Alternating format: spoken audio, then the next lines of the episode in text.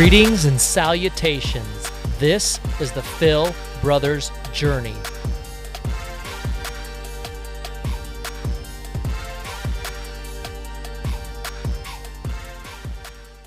What? Cheers to the process. Cheers to the process. Let's get it done. Ah, smooth. How, how, how was that? How was that? First time ever. Hennessy going down like smooth butter on a skillet that's been warmed up in July. Yeah. but I, I love that description because it's so true. It is smooth like butter. It tastes like butter and taffy. It's just rich. It's Love it. dandy. So I will say, um, so again, pre pre-game, just to throw it out there for our listeners, is a, a shot beforehand, and it's uh, it's guest's choice. And when my guest today said Hennessy, I was like, it's on, hell yeah. so let me introduce my guest today, Robert Tyndale. He Hello. is a podcaster. He is a media expert. He is an esports veteran. He is an amazing father because I've seen him on screen with his adorable and hilarious child. And he is a uh, co creator with his wife of amazing music videos, which I've seen one of. And with her antics uh, harassing you, I absolutely love. So, everybody, welcome Robert Tyndale, aka Bobby T. What's up? Hey, what's up, Phil? Thank you so much for having me. I'm excited to have this discussion. I'm excited to join you on this chat because I, I we, we we've had so many interactions, but we haven't had a deep interaction. So I'm excited to for today, and thank you for having me. Yes, sir. Yes, sir. So, let uh, the listeners know how in the heck did we meet? Oh, so uh, we met through this really awesome platform called Ultra Speaking, um, which is ultimately, yes, about how to become a better speaker, but more importantly, how to become a better communicator, how to become a better storyteller, and then I think personally, how to become a better um, person altogether.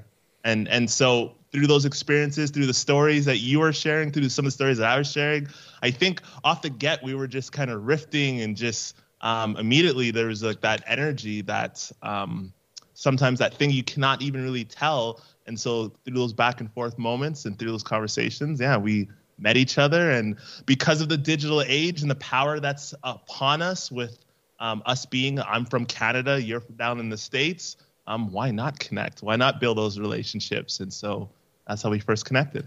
Here we are, thanks to Ultra Speaking.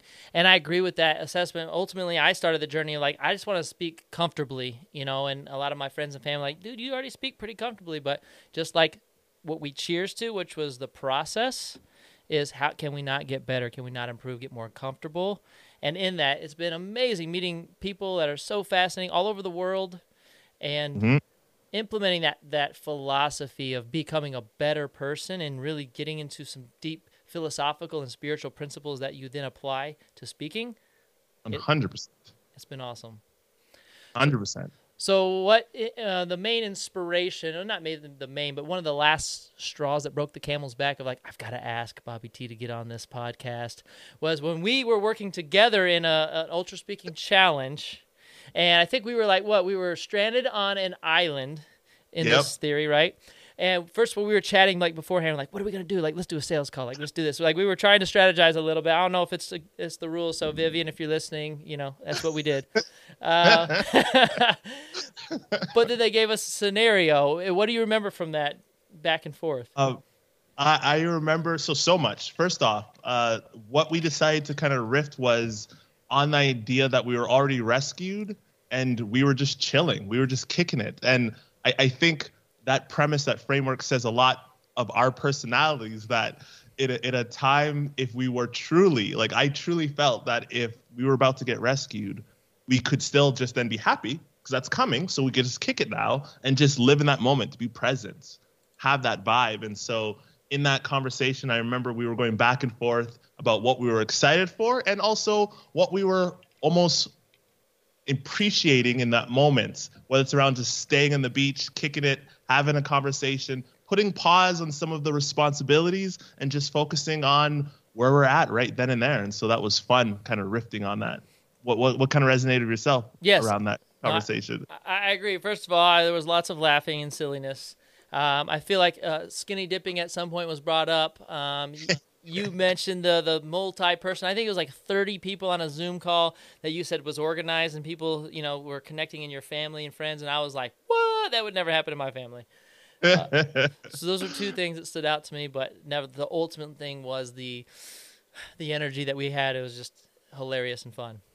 Yeah, and and what's what's fascinating, again, in, in this, and, I, and I'm not too sure how, because this pandemic, what's it like in your kind of area and space, but in mine, we're we're now going through another call it like third wave and more lockdowns and more restrictions, and in that, because of it, there's such a huge craving for just that in person um, kind of feelings again, connections, hugs, relationships. And so because of all that, I did try to like put myself in that kind of mindset that shit, man, if I could just meet you, Phil, and just be chilling on a beach, just kicking it, boy, oh boy, would that be like so much fun. Agreed. I was there in my mind. I was like, we are there right now, and it is a dandy time. totally, totally. so, so on the heels of that, then uh, we set up a little call. Uh, it was like 30 minutes maybe, and, and we just talked about just different perspectives. But one of the things, as I'm looking at myself on this video, and I'm seeing your lights in the background, and I've got lights now because I copied you, and you showed me, dude, get these from Amazon, whatever. Like, it adds such an amazing vibe to not only this call here, but also videos in general. Would you agree? A hundred percent. I think at times, like we as like content creators, and I think all of us in some shape or form, especially now with us all operating more and more behind screens, we're all creators. And if you can create a space, an atmosphere, an environment that can help you become a better storyteller, uh, an individual that can hopefully tap into different emotions, um, creating that environment space to allow that to happen is everything. And and watch how that's an unlock um, as we're all doing. So for myself, again, yes, whenever I want to be a little bit more introspective, um, or if I want to like communicate frustration, anger, these lights will change colors to reflect that, um, and it does allow me to start that process of just becoming more zoned into that framework. Which is always great. And so, right now, my lights for everyone who cannot see is green because I thought with Phil here, I'm going to get a little bit more introspective um, around this kind of conversation. I dig it. And so let's see. I've got. I think I've got maybe a little bit of green and some blue, and I do not uh, delve as deeply into the understanding of all the the colors and what they mean necessarily yet. I will be there one day. I think I heard red was anger, or, or Yep. like you know intensity. So what's the what's the blue bringing? So, and I, I I haven't. I always go back to them, and I keep on forgetting. But I believe blue like symbolizes like technology. It also can also symbolize like sort of in, being introspective and thoughtful. And again, like there's there's subtle there's like subtle cues when it comes to colors, and that's why you'll see all of the apps like are on our phones. Watch how certain categories of apps all have a certain color. Watch how some of our like sort of money or institutional transaction apps all come with like a certain color or social media apps have a certain color and the reason why is because i mean when you click that button you're already in a different framework and a different perspective of when you go into things so that's why you'll see some of those dating apps yes come with those brighter colors of optimism love and things like that to symbolize it so when you get into it it's already starting to paint that picture through those color palettes and so that's i, I nerd out about um, design and technology and emotions. Always nerding out about that topic. As I heard your wife in your music video say, he's a big nerd.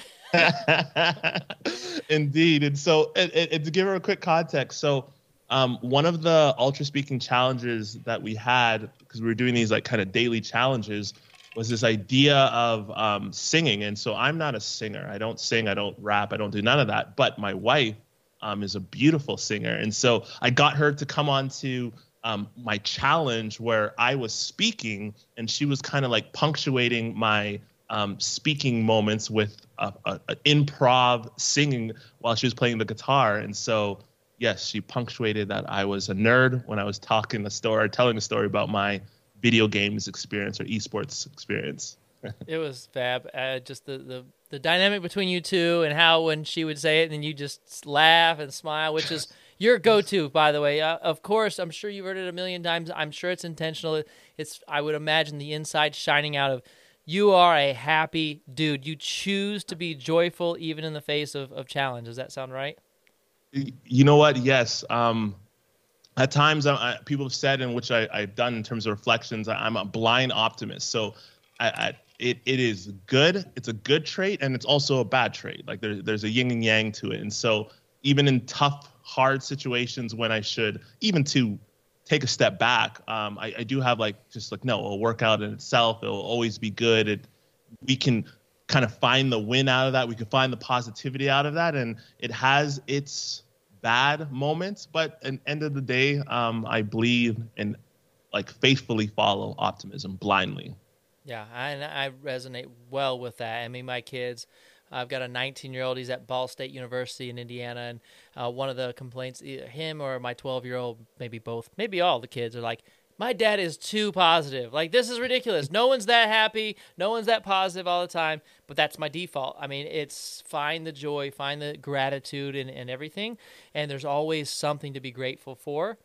But I would like you to speak more into what you were saying on the negative side. What are there any specifics that come to your mind? Like, dude, this one time when I was that way, it kind of bit me because of this. Is there anything that stands out to you? Yeah, um, lots. um, so my, my first business was a clothing store that I started back in university. Um, and in my particular city here in Canada, um, we have like the biggest mall. At one point, we had the biggest mall in North America, and I think we have the biggest mall across Canada and things like that. And in this um, concept or in the city, a lot of people, we had a retail store that was like a storefront in our downtown core. And in that, because we have such harsh winters in my city, um, people tend to go to the malls during the wintertime versus uh, the retail front stores and things. And so, in that, um, we always held out in sort of creating community of people who loved certain brands, certain styles that we embodied us, and that we were bringing and curating out of the store and during that time, I mean, we had some really hard times where we still like just because I fell in love with this particular brand, I was like, no, we could still push it. People will do it. We got to tell more stories. We got to do this, and I blindly did that without really listening to my customers, mm. the community, the audience, and at times that that that I guess you could say perseverance, that framework, that mindset is very important. But then you have to really be also completely open to what the community wants, your audience, your customers, your um, friends, your family, just like the people around you that are basically you're serving. You have to always focus on what their needs are and what they care about because I guess in the framework of business, your customers are always that's that's where that cliche customers are always right are from. Like if they're not buying, it's because they don't want it and yes, you can educate them, and yes, you can put new styles and things towards them, but you still have to make sure that you're satisfying what they want and what that demand is. Nice. I appreciate you sharing that. So, regardless of the level of positivity or optimism, if it's not lining up or matching with what someone's communicating to you, whether it be their, their actions, their habits, or even their words, saying, Hey, man, I appreciate you making this for me, but it's not jiving with me. I, I kind of would maybe rather this. And you're like, But look how awesome this is. Right. And totally. so, and, and, and, let's call it what it is. I mean, when when they have their dollars, like where their dollars go and where their dollars don't go, that says a lot too. And so, um, from my experience with my first business of having a clothing store, I realized a lot of sort of the power of community. And two, to your point, Phil, um, really listening to what people are doing, and also not through just their words, but their actions. More importantly, because a lot of people would also say to us, "Oh, we love this brand, we love these styles. This is dope. This is cool. This is fresh." And then leave out the door without buying anything. So if it truly was fresh and dope and cool and I loved it and I loved the styles, and I loved the quality, then you would buy it or you you know you try to work your way into grabbing it or copying it at some point in time. And so um, really learning how to understand and again see people's behaviors and mannerisms was a huge learning and optimism sometimes clouds that up quite quickly and it's important to acknowledge that that is a possibility and hopefully change how you react. I dig it. So, is there a way that is there any leftover merch from back in the day? What's the what's the deal with the clothing stuff from from that? it was a, a, slow it was a slow bleed out but unfortunately no it's all officially gone but like we did have a lot of merch when we finally kind of closed the doors and everything and then um, had lots of friends who got a lot of hookups got a lot of deals um, at that 80% 90% off just so we can clear it out. Um, but no it's it's all gone. All gone. And when was the last the last item when did it go or sell or give? Oh, so so I had my clothing store. I started it back in uh 2008, okay. and so we had that all the way up to uh 2012, 2013, and so that was the time when we kind of let go the last box of gear that we just said, hey, here's a final price for all what's in here. Just take it or leave it. And someone's like, okay, I'll take it. Gotcha. And what was the brand name of the clothing store? Yes, sir. It was called Room 322 Lifestyle Clothing. Room 322 lifestyle clothing. And what's 322 have to do with? I'm gotta imagine there's a symbolism in there. totally. So there was this concept, um, and I forgot where we got it from. There's this concept that in the White House there's an exclusive room that no one has access to other than the president called Room 322. And so we wanted to be your exclusive room, your exclusive place. And you, so we just ran with that idea. you can't get this anywhere else but here, baby Nope, nowhere else and like again um in my particular city like when we first started that we for major events and activities that would happen all of us got so sick and tired of like kind of that concept whenever we go looking all fresh and someone is wearing our same t-shirt or same outfit or same kicks and it was devastating at times and so, because of that experience, you know, we wanted to scratch our own itch by launching our own clothing store. And we did a lot of things like just bringing in one size run of a particular style just to make sure that no one else, literally in the city and sometimes in the province, um, would not have that particular piece of clothing at all. And so, it was super dope to kind of bring that experience um, to our customers and our sort of community here. That's exclusive, baby. I love it. A hundred percent. So speaking of exclusive, uh, you are the only person I know that has ever posted a video or been on with Gary Vee. And, and I was fangirling out hard when I saw that. I was like, wait, what? What? Uh, tell us about that. So, oh, that was crazy. So, it, it, I had an opportunity where um, at the beginning, before Gary Vee had his tea with Gary, before that concept existed, he was doing some like prototyping in his, you know, his his random like moments in time where he'll just kind of pull people in and invite them into these like little one-on-one conversations. So one night, um, I randomly just decided, and it was probably literally I've been following Gary Vee for probably now about three or four years, but I, I don't necessarily always am chiming into things. I decided like out of this is like my second time um, through his text kind of community, I chimed in on something and I got a response, and I was like, "What the hell? Who is this?" right, right. What bot is talking to me right now? Exactly. And then in that quick response, he mentioned because uh, he liked the question that I asked that, hey, cool, would you be ready to ask this question tomorrow at this time? And I didn't believe it. Like, I didn't believe I would have that moment in time. And then suddenly, quite quickly and promptly, like, I remember he was doing this like show at about 7 a.m. Eastern. So then for my time zone, it was like 5 a.m. So I was like, okay, let me just do this anyways. And then like when it came up to me, I remember I, I finally got the link to queue up, and I was like, "Shut up! I'm not gonna go talk to Gary Vee." and then when I had his moment, when I when I finally had him on, and they said, "Hey," like he's like, "Hey, Robert," I was like, "Holy shit!" Like it is, it is true that like I don't. Okay, let me take a step back. I do not have necessarily like I'm not I'm not really I don't really I'm not really I don't have idols or like I'm not a fan necessarily around different people, but or or, or like a celebrity where I like I get all like jazzed up by celebrities. Like I, I just don't care about that. Same. However, however, with that moment with Gary Vee, I totally felt what it was like to kind of have that pressure and like to have like that opportunity to speak. So immediately like that went through my mind and then i just wanted to like seize every second not like like every second every moment and i was trying to like not let him go yeah and so i was speaking out of like nervousness um every time i would ask a question and he would respond like i mean we're talking split seconds after he's done saying something, I immediately jumped in because I didn't want to let him go. Don't leave me, And it- Gary. Yeah, exactly. and so it was it was a dope experience. Um, he provided some like great insights around some like questions I had about you know creating content and stuff and running like my marketing agency, how to like pursue that. And then I went really also ultra because like my my wife is a children's music singer and performer, and so I asked a question on her behalf on how what she should be doing, how to create content. And then I also threw in a right hook to I said to him, "Hey, would I could I interview you? Could I could you jump on my podcast?"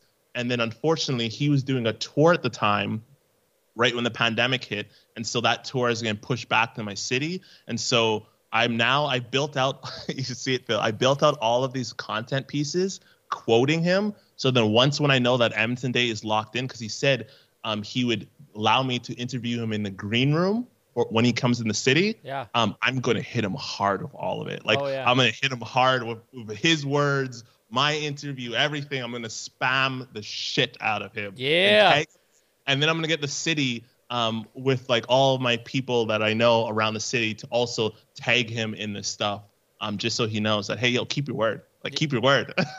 Hey, I'm in. I'm in on the army for that. So when that happens, I'm freaking spamming the hell out of them too. So let's do it. Oh, respect on that, Phil. Respect. I dig it. So okay, for those who don't know, pretend that they live on a rock or they don't follow. Who in the heck is Gary Vee? Who are we talking about?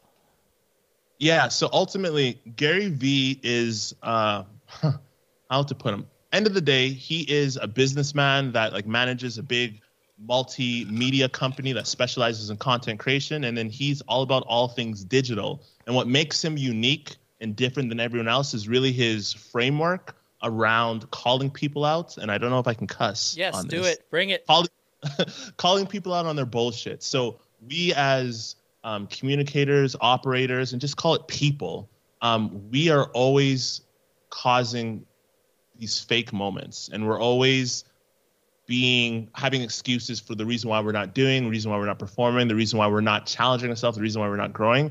And it's super important to like call or or almost stop talking shit and and then really focus on what is our obstacles and then just trying to chip away at it pushing through it and so he really works that system and dynamic Oh, Yes. So a, a video that that he uh, did, I don't know, probably six months ago, whatever. It shocked me, and there's so many times where like that gets that blood boiling, like your goosebumps, like he is resonating right now. And uh, for so he was talking about school and the public school system and, and what it did for him or didn't do. And for me, uh, school came natural. It was easy, you know, it was fun, you know, whatever. But it's not true for most or many people, I should say, not most, many people. It does not serve them well. It's not geared to the critical thinkers who challenge things. You're a troublemaker in many teachers' minds, not all. There are some teachers who, who build that up. And, but nevertheless, for him and his experience, he said, fuck school. School didn't give a shit about me, and fuck school. And in my mind, only the bad kids would say something like that. The the troubled Right. people who who belong in jail or who you know they're deviants or misfits, they say things like that. But but successful, powerful, you know, influential people, they don't say that. You don't do mm. drugs and you go to school and you know that's the things you do yeah totally. and to flip that on its head and say, no, you can say the way that school served me was not effective, and and it's not a one size fits all for everybody. And so if if you either as a parent have a child who struggles in that, that that's okay. Like everybody learns different, right? Hundred percent, and and and to add to that, Phil, which which is which is fascinating and something that Gary Vee explores a lot, is like we're all unique people. We all have different circumstances. We all live and breathe and success. That path of success, that cliche of success, looks different for everyone. So no, you don't need to necessarily be a A and B student or an A student, and not everyone's going to be a doctor. Not everyone wants to go to post secondary. There's really options, and when you look at times like with the internet at hand um, so again, I have a marketing, media, content production studio. That's my nine to five. What brings food to my table, and I'm not formally trained in any of that. That's all self-taught. Um, I did go to university, but I went for other stuff. I did not go for about marketing, or I didn't go for how to create content and work all those other items. So because of that, it, it's funny. Um, a lot of people would go to school and take those classes, but no, because of the internet, because of this technology, we can learn all of this stuff as we see fit if we have that passion and that focus. And if we require that traditional framework, then yes, then sure, go your school route and things. But boy oh boy is school not going to produce success. Like it doesn't mean you go to class you go into debt and then suddenly it's okay i'll have my safety net job. That those days are gone. Those days are dead yeah. especially now. Yeah no that's that's definitely true. And so I, I think it's a word word of encouragement for a couple of different people. I'll say for my son right? He's 19 he wants to be an actor. You know he wants to fulfill his, his passion and dreams and whatever and he's going the school route for that you know regardless of if how that works out in the school route or not it's that that drive that passion that connection with a human being. And, and like you said telling great stories connecting with people and emotion. Like if we can do that as a practitioner and we are about that life then regardless of what avenue we go that's going to be a successful route versus i checked the box i got my degree i got my 80000 in debt now i i deserve this job and this career path right and like you said, that is not true at all. A hundred percent. Because again, we, we sometimes, because of the world, and let's be honest, because of again with the double-edged sword of the internet and technology, we perceive like success sometimes in those monetary and stuff and things. But truly, um, and this is another cliche, but truly, success is like getting up to do something you're passionate about you know having that energy to keep going in life and that's that's the true value. And so if you could pick a job if you could pick work that you love to do then there's that other idea and concept that then you'll never work another day in your life because you love doing this. Like if you truly love creating content acting performing being a doctor engaging people customer service in whatever capacities within whatever industry that you just fall in love with that's the dream like like that's the dream. Yeah. Because it doesn't matter like necessarily about those dollars and cents because all of that's just let's be honest it's all bullshit yeah. in some capacities. Like there's so many people who fake their their artificial areas and moments in time around how much money they're making and they're not happy they're in painful. And then let's be honest vice versa there's a lot of people who are sitting there going like are you kidding me? Like of course i need like i need money. Like i worry about money. Like i need to make sure those ends meet to for, have those fulfillments so i can not have to focus on the day-to-day survival. And so there's like a balance of both worlds but i think that's the perspective and framework we need to be quote unquote successful in life yeah, that sounds accurate to me. So I've heard something uh, about amounts of money, right? Because I say that that regularly as well. Like it's not about the amount of money; it's about the amount of joy and energy that you can get in the process, and then those who you serve. But again, let's be real: if you make twelve thousand dollars a year while you do that on a consistent basis, you're going to have a lot of pain and suffering. And so, so there's a there's a we'll call it the the the sweet spot right? And so I've heard it said in America, you know, approximately like around 70k. Like if you make, you know, below 70k, it's affected a little bit. Once you hit like 70k, then like your mentality, your habits, your practices, if you settle into that, like you, your needs are met. You, if you live a, re- you're not excessive, you live a reasonable lifestyle. Like then that is like if you make 70 versus 140 versus 240, there's no substantial increase in happiness it's more about now what you make about your life in your habits. What what can you say about that? Yeah, no, I, I totally agree. And, and again, everything's contextual to that particular community and framework. So, um, a, you're right within like that North American standard, and then obviously when you move to different regions, different countries, different cities, that changes. And and I and I think ultimately, which I'm always trying to reframe it and calibrate it, it's all about it's all about kind of speaking to seeing money as like a byproduct and not the end picture. So if I truly am passionate about the work I'm doing and I'm actually putting in real work around it and trying to improve and get better and really deliver value, not to myself, but deliver value to the people around me, and that value has a monetary gain, then by, by byproduct of that should be then cool. I should hit those certain goals or thresholds monetary, like in those monetary modes in comparison to others. So what the hell am I saying? What I'm saying is ultimately, if I'm making in a world of the average person is making 50,000, 70,000, 80,000 and in the work I'm doing, I'm only producing 10,000, 5,000, just no money, then clearly there's still a lot of work I need to do in my passion. There's still a lot of work I need to do in my work. And so I need to pick up those nine to five jobs and hustles to so I can bring up the level of my passion in order to then hopefully drive home those dollars and cents. When I first started doing my video production, no one was paying me. like when I first started, no one was paying me. And so I was doing pro bono spec work. As soon as I started seeing there was a demand, when people started to inquire because of my work I was delivering, then I started raising my money. And then as the years and then the decades came on, then suddenly I had more authority. I was more confident. I knew exactly what to do and how to kill a project. And then I started commanding my dollars and cents of what I wanted. And there was no questioning that because I had the evidence I had the process and I had the track record to say this is what I'm doing and this is why. And this is why you need me because you don't have to worry about literally nothing. Yeah. It will get done to these measures. So again, I, I think dollars and cents are a good calibration of understanding where you are in your passion. And then after that, it's just a byproduct. It's a game. I dig it.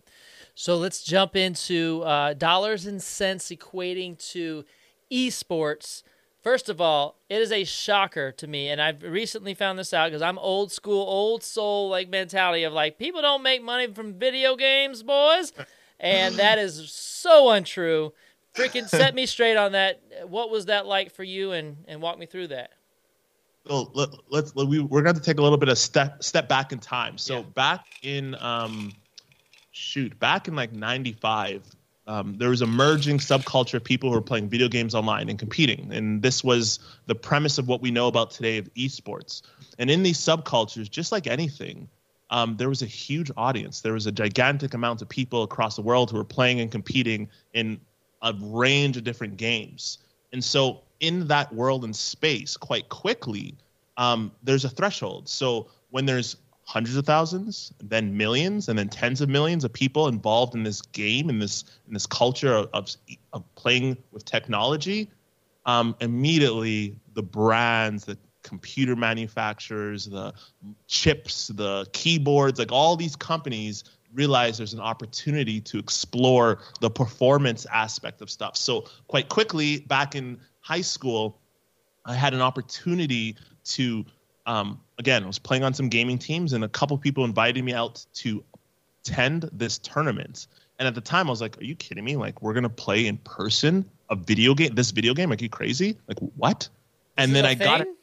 Exactly. And so I came to this giant warehouse where there was thousands of computers lined up in rows, and this was what you call a LAN party. And there was a tournament going on, and the winners got like a small cash pr- uh, purse, and then all these computer parts worth like a few hundred dollars. And so we ended up killing the tournament, and we won that. And I got a taste of like, are you kidding me? So I can play a video game and win and make money, or have computer parts to sell to make money. Like, are you kidding me? Is this heaven? so then uh fast forward like a year um over like or over like a span of two years we attended different tournaments up and down um in canada. We're killing it. We're winning all this prize money. And then someone eventually approached us to say hey i can find you guys sponsors.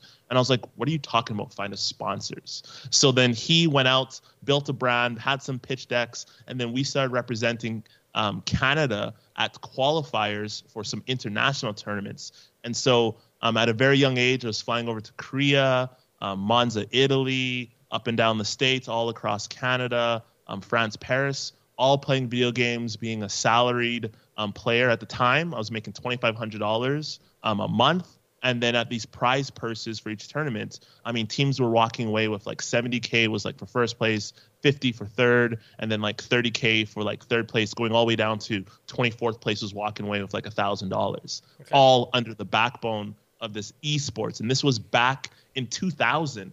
And then fast forward to present day, um, the booms and the, the skyrocket where there's players. Um, I'm not sure if you realize this, but back in I think it was about two years ago or three years ago, there was um, a Fortnite tournament where the player of that walked away with 14 million dollars, and then at the same time there was a Wimbledon, uh, and excuse me, I don't follow tennis, but there's a Wimbledon tournament, and the winner out of that walked out, I think, with nine million. Wild. And that was that was the best comparison of where esports is and where this huge decades and decades old traditional sport is and it just shows that it's two different universes like esports is the biggest sport in the world period full stop that's wild because then you go back to in my mind right you know go outside and play. If you just waste your life away playing these video games you're gonna amount to nothing. Eating cheetos and like nah man i'm on my way to 14 mil. Get off me. So so and, and what's funny was so in my like high school days my parents would um write down my times of how long i was playing on the computer and they didn't understand.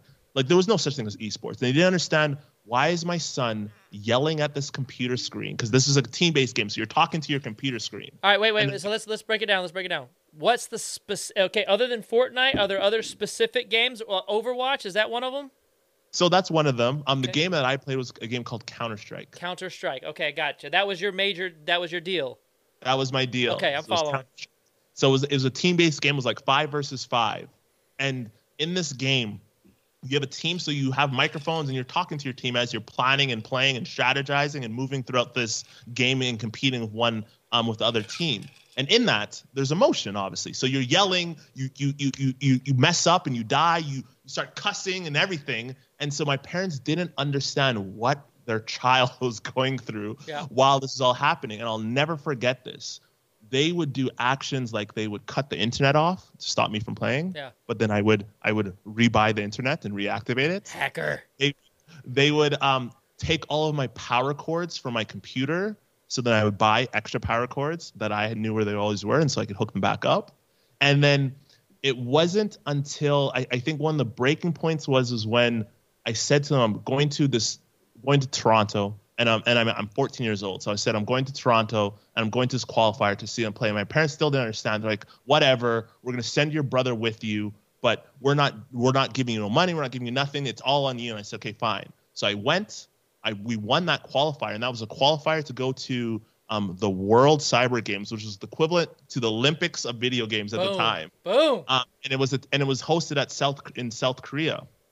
So um, I won that, and I told them, "Hey, we won that, so I'm going to South Korea." And they're like, "What? There's no way we're going to pay for anything around South Korea." I was like, "No, no, it's all paid for." I got this, mom and dad. it's all paid for. There's going to be 70 different countries and I'm going to be going to South Korea for a week and a half. And there was like, uh, okay. What? And and the deciding factor that changed the, changed their mindset and they started bragging about my video games was when one of their um at work their colleagues came up to him and said, "Hey, I just read this article about Robert." And he, how he's going to play this game in South Korea. That is so cool. And they're like, "Oh, thank you." and there, it was game over. Like they they they supported it. They they loved it. They liked it. They challenged me on it, and then um, esports just became uh, part of my life. So what is the, what was the transition from that level of lifestyle, travel, engagement to where you are now? Where's the gap, and what did that look like? What's the transition? So it came to the point like I, at one point in time I was traveling maybe like nine times or nine to like ten, like maybe basically every month I was charging like traveling once or twice a year to a different tournament or a different place around the states, and it was it was great. It was a great experience. I loved every aspect of it, and it came to a point where I had an opportunity to start my first business, the clothing store, and attend university full time, and I could only do two of the three. So I decided to switch things up. I decided to like start to, and I started to think at a young age that hey, I mean, how and I was a dumbass. Don't get twisted. I was a dumbass. I was like, how long and how prosperous could I make it in video games? So let me take a step back.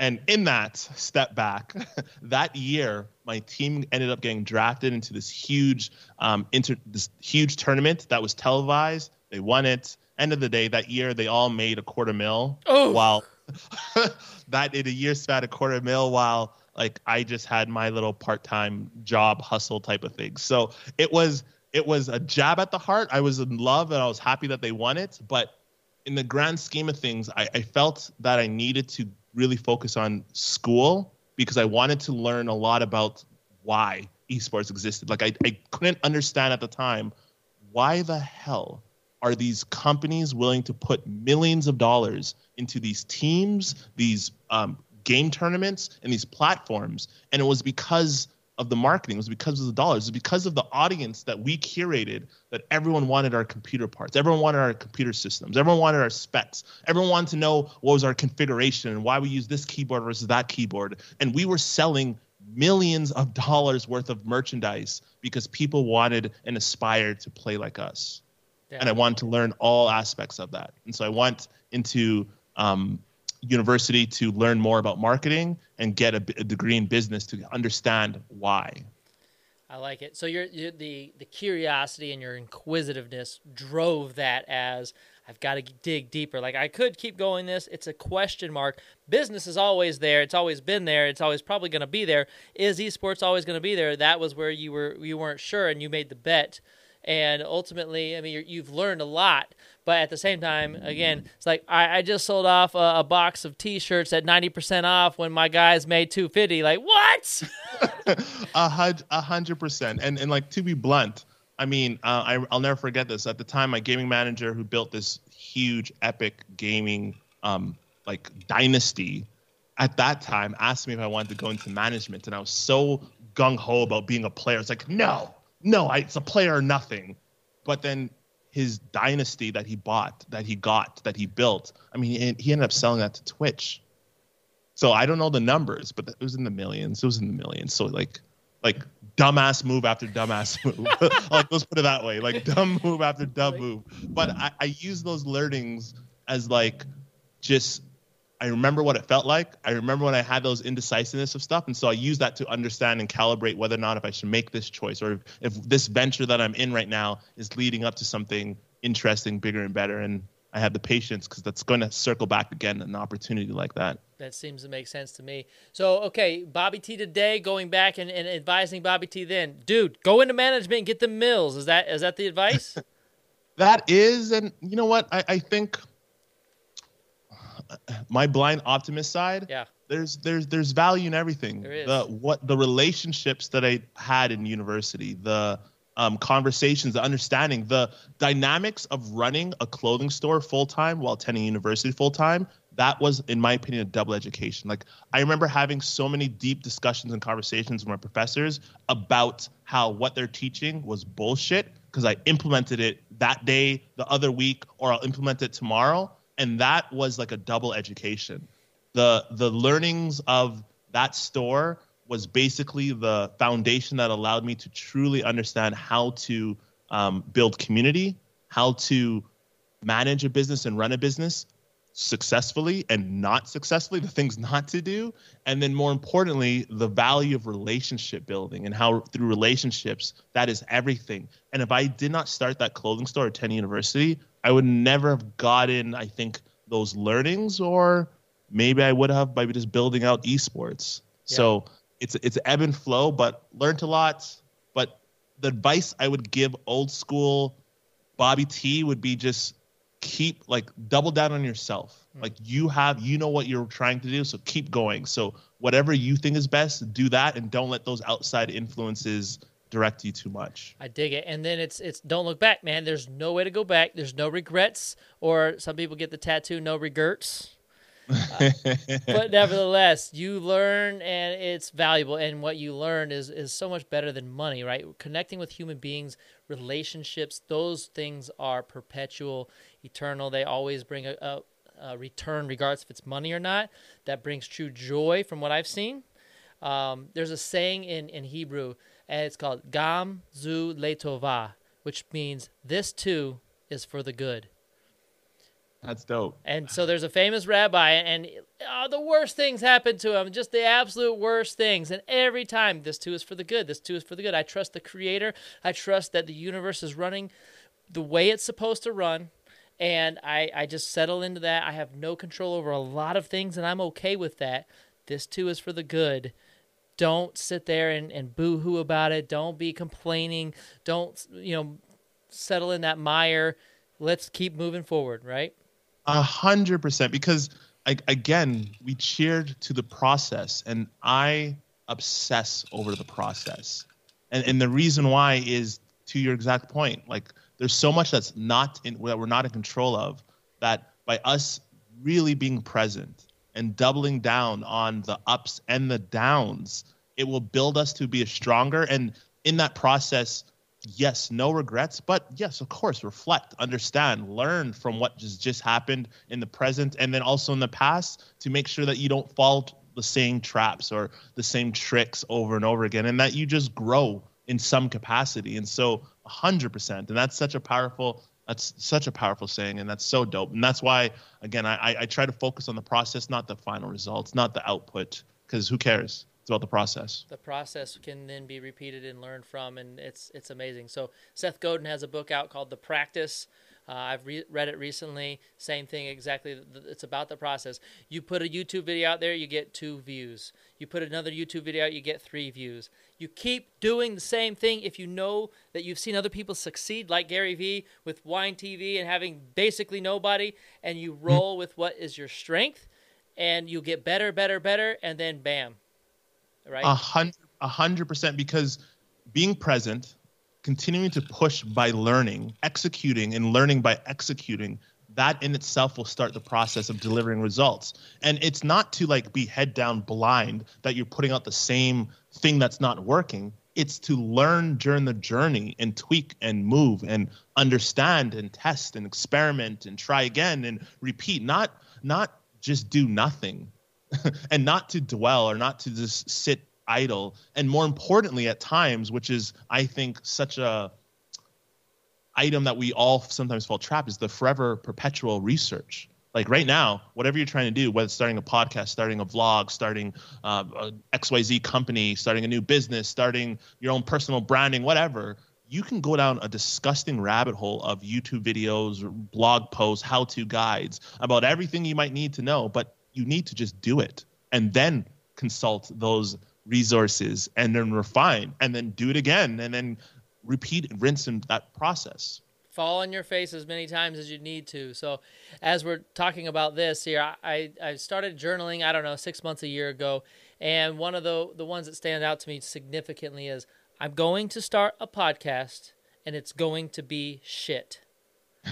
And i'm okay with that because totally. I'm taking action and I'm going to learn way more in this is like I don't know number 12 or somewhere thereabouts versus 1 I will be much more knowledgeable. I know to get the Zoom PodTrack P4 because if I record directly into Anchor, the internet's going to shut down and I'm going to record 7 minutes as opposed to whatever I want because this is reliable that's what I'm learning from the process. And then I keep building on that foundation. And now it's just, I don't even think about that because I already learned it. It's, it's implemented. And now you move on to learning new things, right?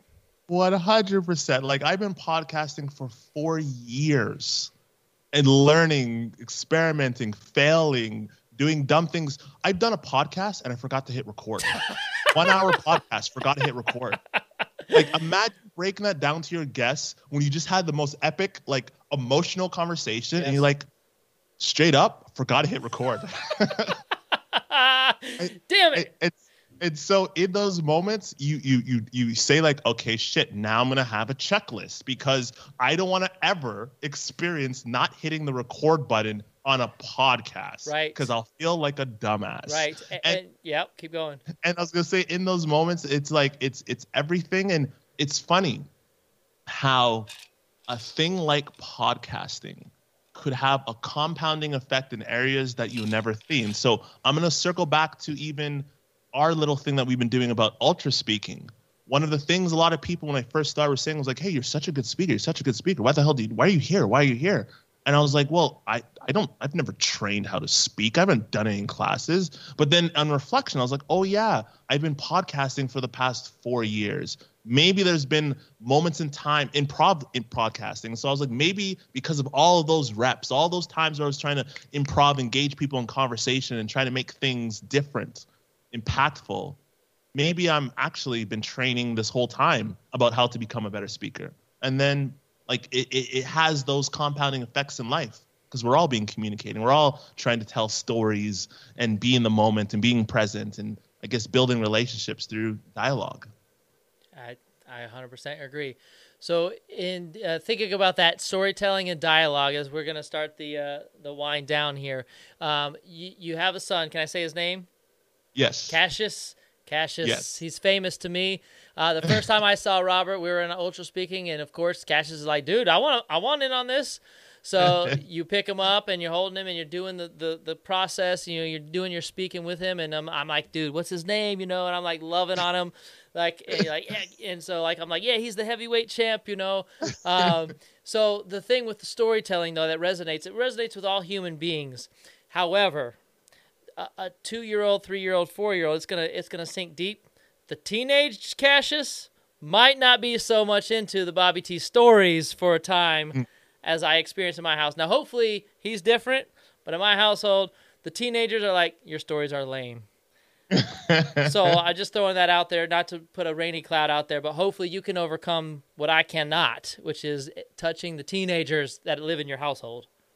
Totally. You, you know what? I've been, you, Phil, first off, uh, thanks for sharing that because I, I've been always asking other dads, what's it like at the adolescent, you know, adolescence when they start talking, when they start like you know each kind of major stage. And so I I haven't really had any conversations about teenagers, but that's fascinating.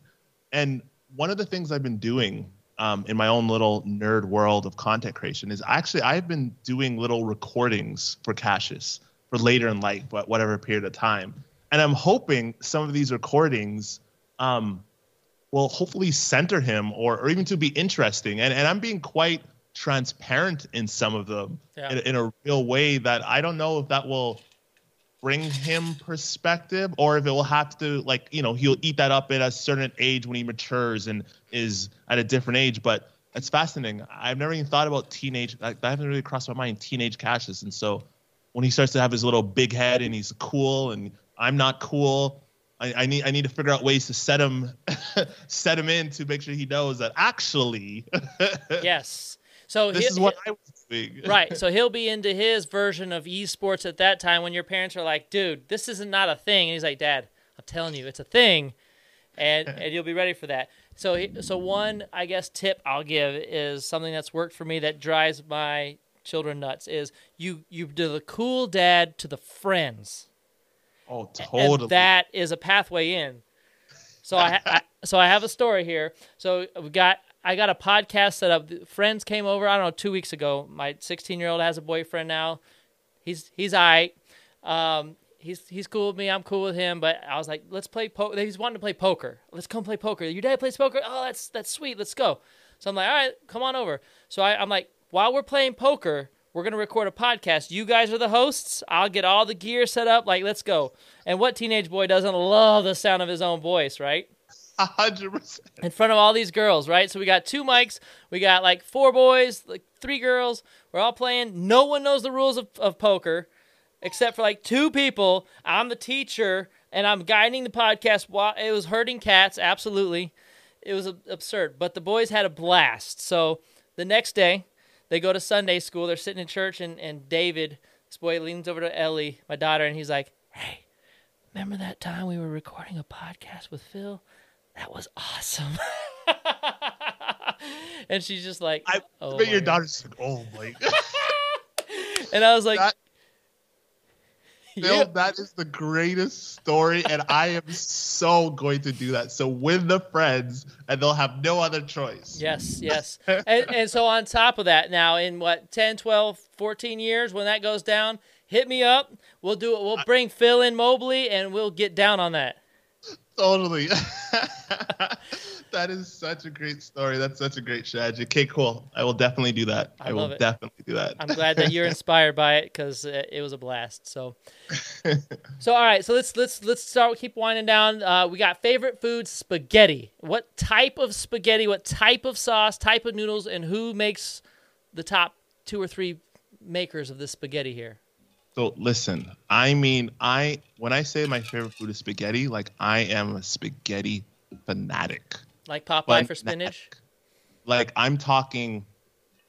Like I, I I know from different noodles. I know if it's fresh noodles, if it's the dry noodles. I'm talking about for like that meat sauce, like the type of meat. If it's a blended, if it's like all like just like lean meat, which kind of tastes dry, or if it's a blend between something like rich, like there's like pork meat mixed in with the the beef and the sauce and tomatoes. And so, um, always homemade.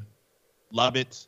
Um, I could eat it literally. I could eat it all month. Doesn't matter. um, I'm just a fanatic. I love so my background's Jamaican, Okay. and so I'm fanatic about all things Jamaican food. But my kryptonite is spaghetti. And, Growing and up, spaghetti is Jamaican. It's not Jamaican. It's No, Italian. it's not. It's Italian. Okay. and so I love I love my spaghetti food. I love my spaghetti across the board, and always in eating it, and I'm always testing, and I always order it from different restaurants too. And always so- refine. so who's the king? Who's the king? Queen. Who's the king Yeah, who's the queen of spaghetti? King. of cooking, or or, Yeah. or like Like what? Like like literally looking back in my past, this spaghetti that I ate like lit my toes on fire. oh, so the one, and it's so funny. I've tried to recreate, and I could never. One time I was in Vegas for gaming, um, and we were eating at this restaurant, and I was like, "Let me get the spaghetti meatballs." It was uh, it was in the MGM, uh, uh, the MGM resort or hotel or whatever, and it was just, I, I, I can't, I can't tell you about it. Like it, it just, it didn't make sense. It, it, it was something from a different world. They were serving that in heaven, is what we're saying. Is that what I'm hearing? hundred percent. Okay. And I, I've never been able to recreate that, and, and I'm always testing and experimenting, but I, I dream about it. Okay. I dreamt. Got it. So so in the next 20 years, we're gonna go to MGM and we're gonna eat that spaghetti, and we're gonna experience a little taste of heaven. A hundred percent. A hundred percent. I like that plan. All I'm curious. What's your favorite food? Because I am. I'm really curious about that. Dude, so so mine, I, I love Asian food as a general rule. Okay, if I just had to pop off right now, orange chicken from Panda Express is like so basic, but it is so amazing. Oh, and so orange chicken as a general rule i would say is, is up there uh, we have a local thai restaurant here they lay down a sick masaman like a masaman curry with some peanut butter in it and that okay. Okay. that's fire uh, there's another place called lucky's donut they, they make some egg rolls that i could eat literally 50 of them and just bloat bloat out so so asian food is the answer to that That's dope. That's Yes. dope. Yes, sir. Um, I'm trying to think. There was one one thing that you said that really lit me up, but now I'm lit up, so I, I don't know if I can gather my thoughts so thoroughly. Um, but no, spaghetti. That that's that's it's Yeah. seemingly so basic, but it's not. Whenever you really get down to the science and the Oh. art of it, right?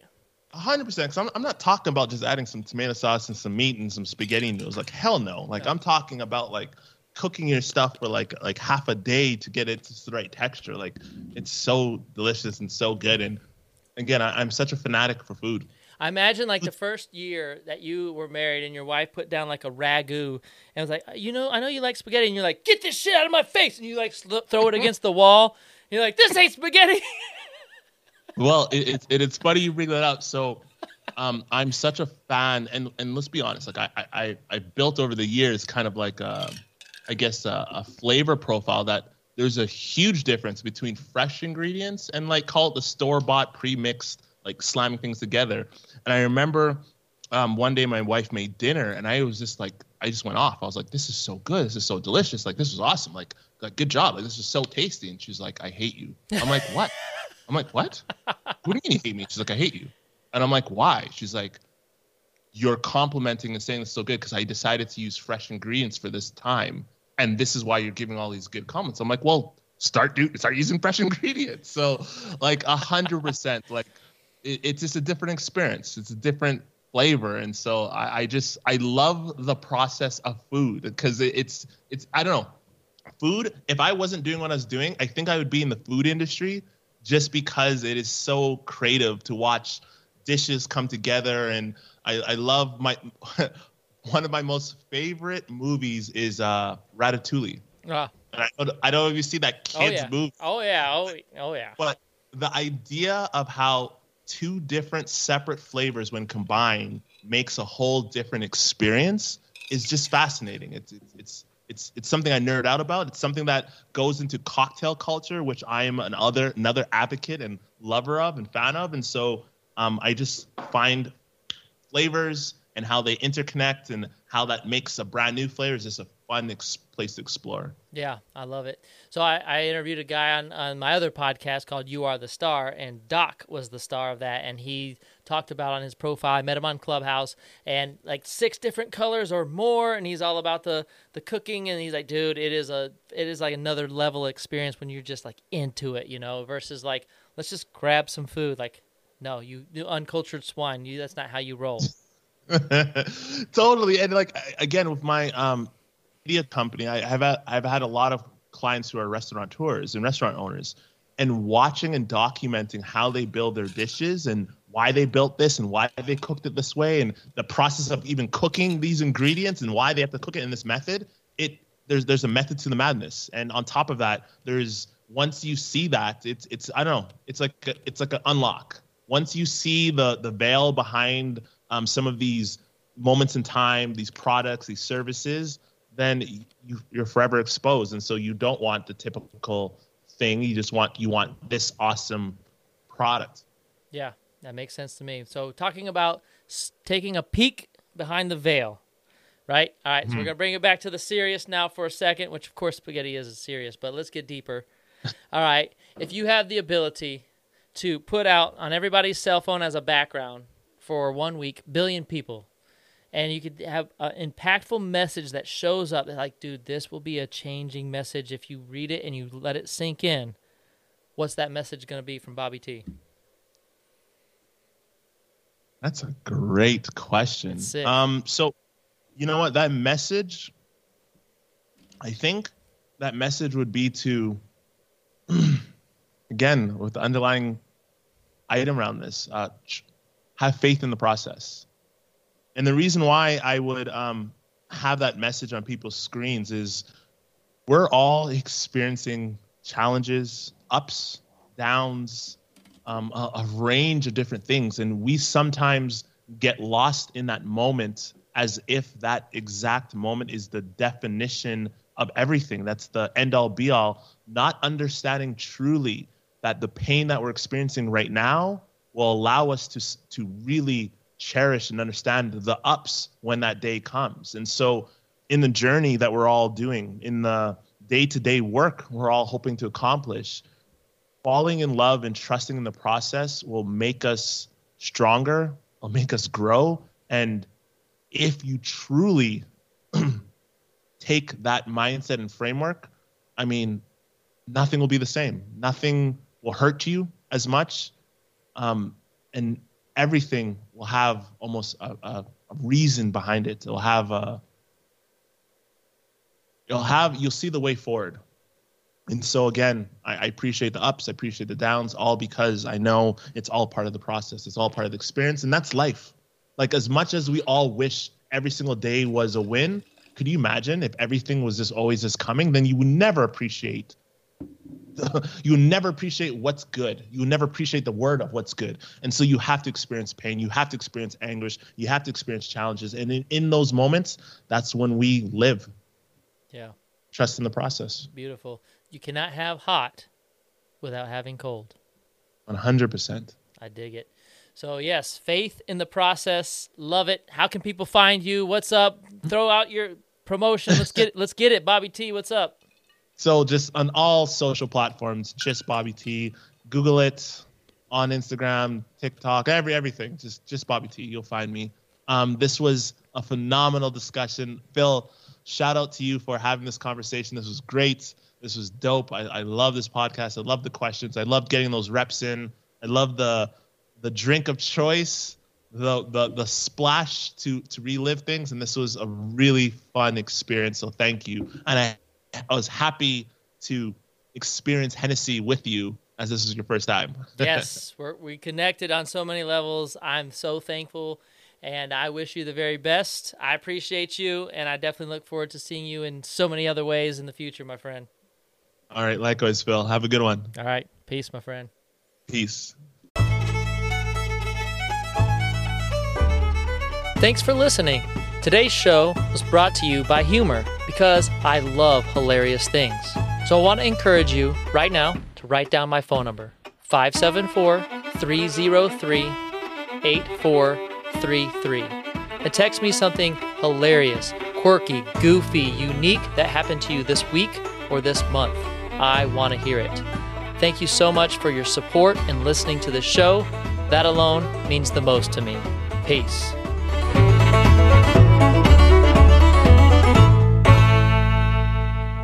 Pee poop, pee poop, pee poop, pee poop.